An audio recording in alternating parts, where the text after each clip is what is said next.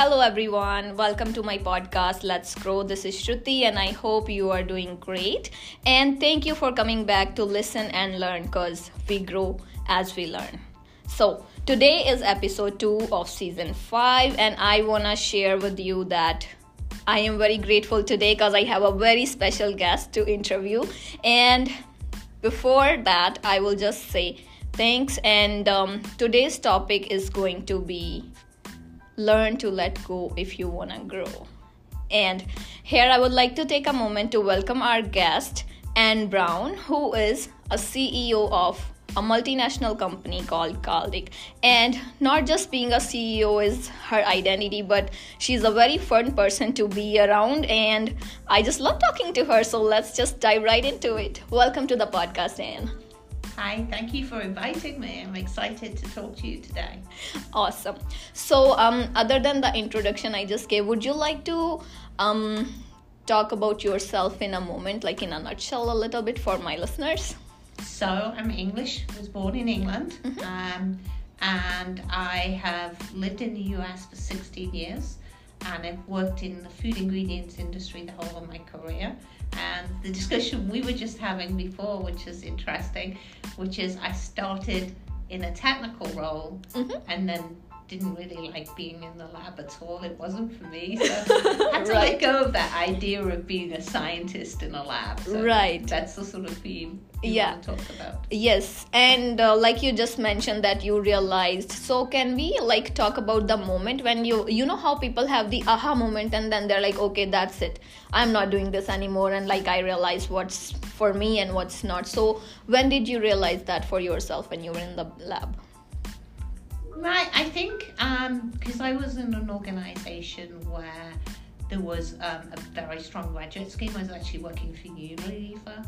I realised there was people that had careers that were just so much greater opportunities than, than I was going to have if I stayed where I was in the lab. Right. And I also realised that I had, you know, I wanted to work with people and ideas and, and really be a little bit more creative in my role. And certainly in the R&D side of my lab role, I could be a bit more creative, mm-hmm. but not as creative as I'd like to be. And I feel in, in a commercial role, you can use your maybe your science and your analytical piece, but you can be a bit more creative. So that's why I felt like I wanted to, to sort of take the opportunity that I saw other people around me mm-hmm. were, were being offered so right. That was really the big decision.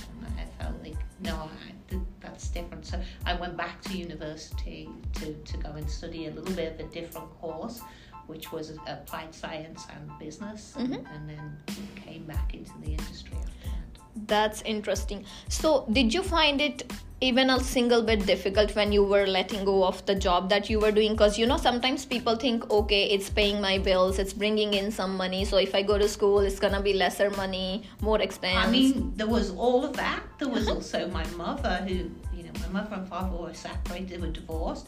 My father was pretty excited because i hadn't gone formally to university. I was studying for a degree in chemistry whilst working mm-hmm. and I had a, a, work program that supported that.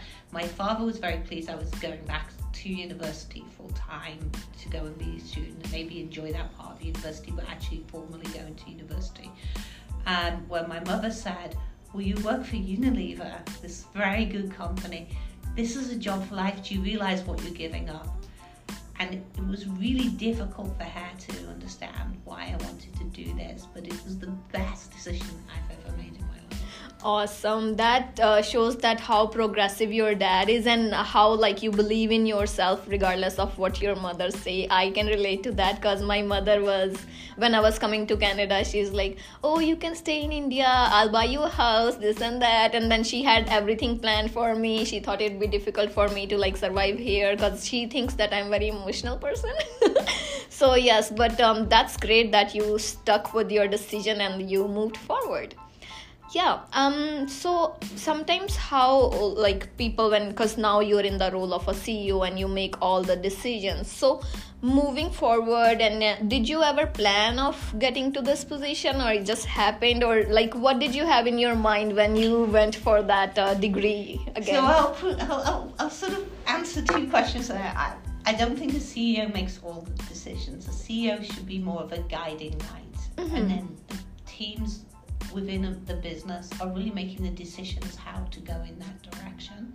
So it's it, it's interesting because I think in the past, I think that's what a CEO was seen as the person who from the top said, "This is what we'll do. This is how we do it. Now everyone do it." I think now part of what my role is to be the coach of the team. We've got a very clear end goal. We know what we want to do and why we should be able to do that, and, and we've got an idea of the strategy of how to do it. But the actual day to day getting it done, there's so many other people that are making decisions and doing that. But I'm really there to, to support them, coach them, make sure that they've got what they need to be successful.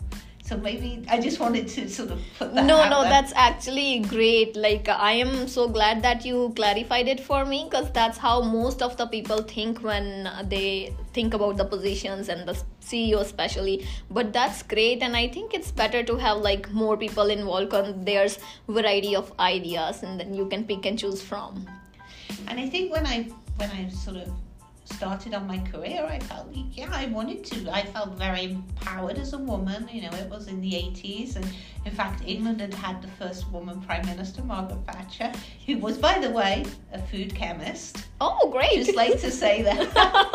um, and I felt very sort of empowered to see that, and felt you know, as a woman, I had the right to have a career. Everything was possible. I think, you know, if I look back, is that been quite as easy as I would have imagined? No, but it's a journey, and I think it's a journey that many people are, are going on of all sorts of, true you know, different from different ethnic places or you know from different diversity. Um, they're they're struggling to be able to be seen as equal and have the opportunities in the workplace, which is really important. But I felt that was possible. So at one point, I think I would say I wanted to be the chairman of ICI, which is very very grand.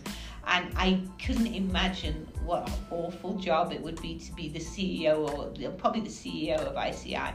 I mean, I really wouldn't want to be. I'm the CEO of Caldic North America. We have a CEO for Caldic Global. Mm-hmm. Those two jobs are sort of different. My job is still working with the teams to really drive the business.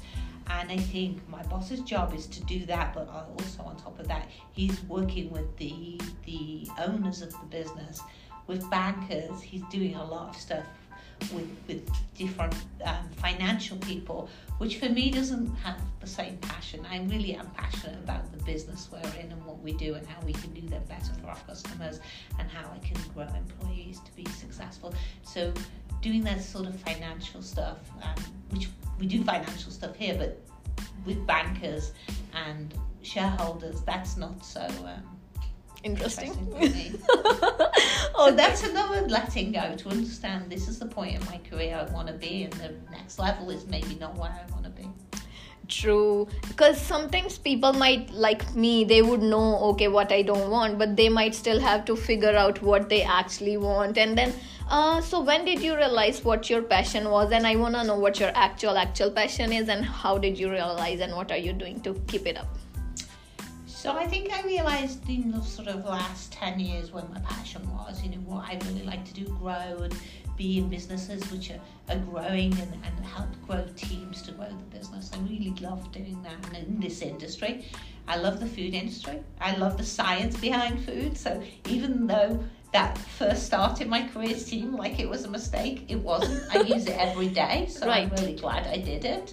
Just not in a lab. That's the only difference. True. This is maybe a bit personal to you at the moment, but it's so true. Yeah. Um, so I'm still passionate. I love to cook, by the way, but I do not want to measure anything out. That probably says something. I, I actually love cooking Indian food. Just so you know. Oh, you do? Absolutely. I would love to try that one day, or My maybe we can Indian cook together. My Indian food's very good, so Oh, that's great. but it was taught it by some friends, so I was taught how to do that to cook.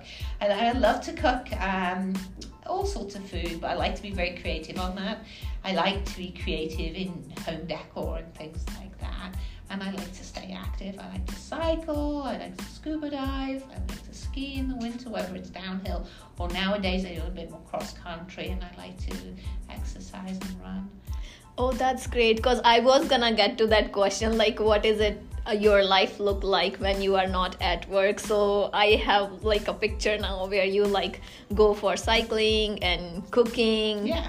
Yeah, that's great. Married and Been married for a long time. Uh-huh. And he's a chemist too, working in the food industry. So Awesome. we're both foodies in our own way. That's great. So, um, because we all know that you have to travel country to country all the time for work related stuff. So, do you ever face the thought that okay, you're not able to give time to family, or do you like have this power to like balance everything finally?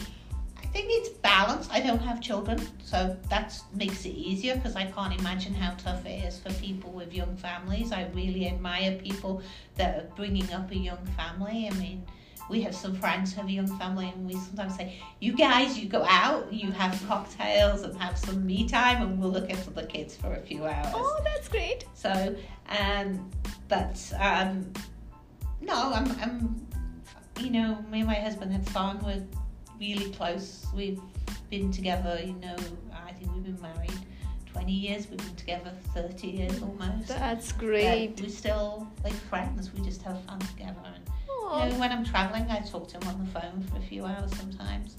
And we just, you know, have a lot in common and really complemented each other. Oh, that's great. Congratulations to you for that. Um, another question that just pops up in my head is when you travel a lot and you are like taking care of everything and you do like create that balance so you're okay with the family life as well. So when it comes to like eating on time, keeping yourself healthy, drinking lots of water, staying disciplined, how do you keep up with that? Sometimes it's hard when you're like in hotels and it's not the food you would want. Mhm. So you just have to try and, and, and do that. So that's one challenge and something to think about. Um, I tend like to drink tea because I like tea, so I like herbal teas. And when I travel really far, like when I used to travel a lot to China and Asia, and be in countries that were a little different in food, but Mhm. amazing food and amazing culture. Right. I would take some like mint tea with me, and I know that that would make me feel a little comforted if I had a bit of jet lag or something like that. So Right. just using those sort of things to help.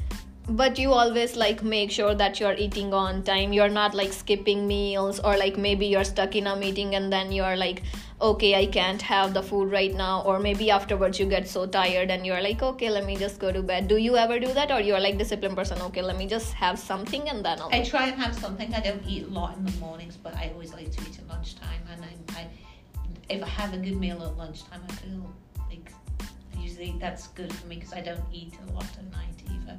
So I think I'm always ready for food at lunchtime, which is a really good time.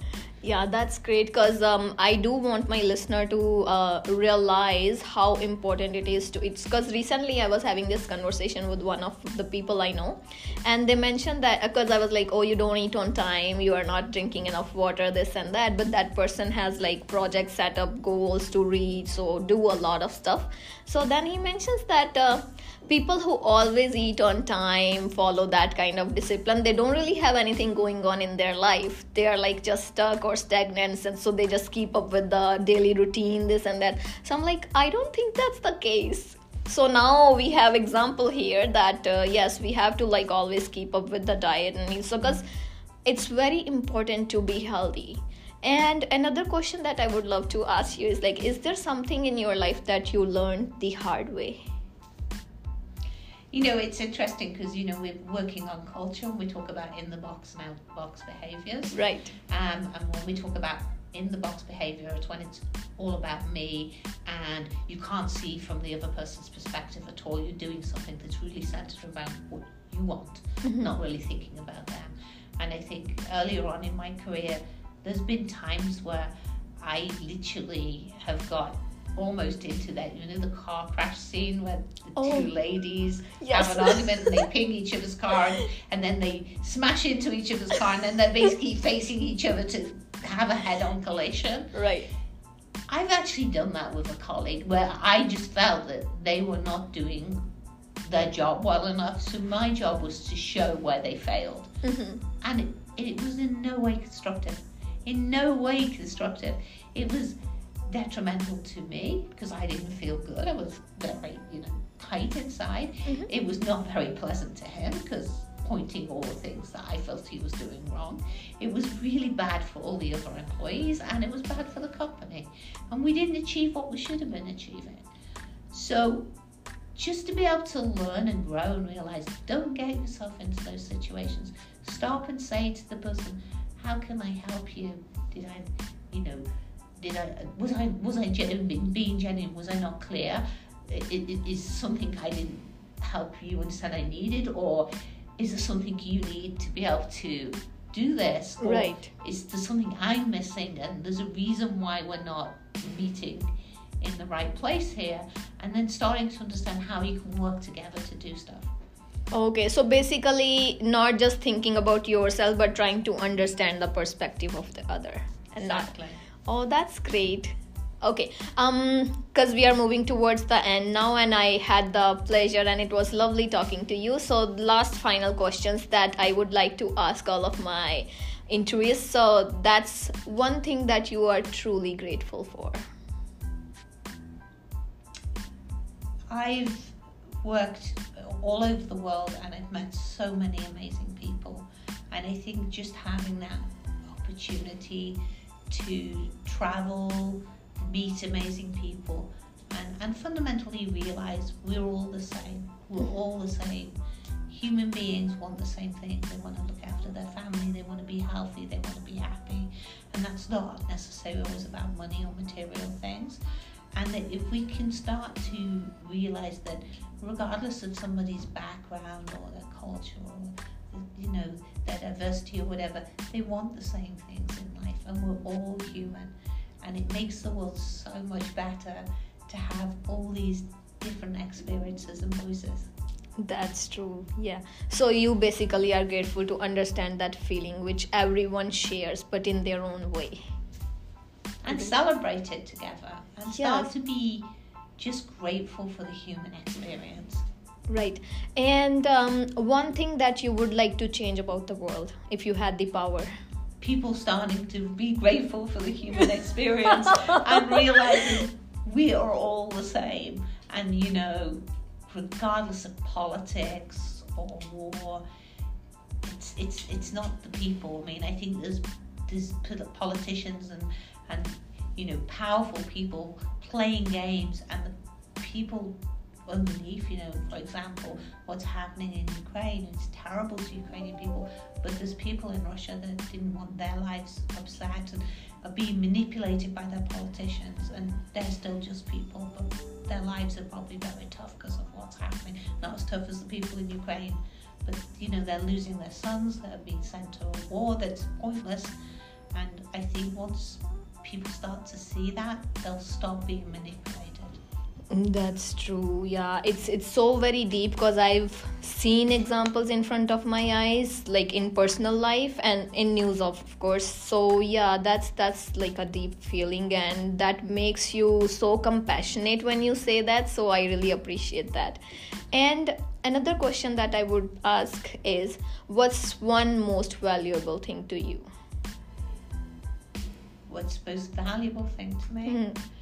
Just being able to live my life to its full, to be happy and healthy and And reach and- your and love. experience the people around me, whether it's my husband, my family, or my friends, or the people I work with. I mean, I'm so lucky here at Caldic because I have such a great team of people I get to work with every day. That's amazing. And the final one. What do you think is your purpose in life and what are you doing to fulfill it? I think now um, it's to bring my passion for the industry, to build a successful business, which brings success to the team. I mean, building a successful business can be for many reasons, but for me, really, I know that if I build a successful business, the people in this team will gain more success through that, and also being the person to help them grow into their futures and their roles. I think being able to give back to the industry is great. That's amazing. That's beautiful, actually. So it's so usually when i meet people their purpose is about themselves but yours is more about the people you work for and work with which is amazing it's commendable so and i would like to take a moment to say thank you so much for making time for the podcast and it was lovely lovely talking to you and i hope my listeners would learn a lot from this episode It's been a pleasure. Thank you. thank you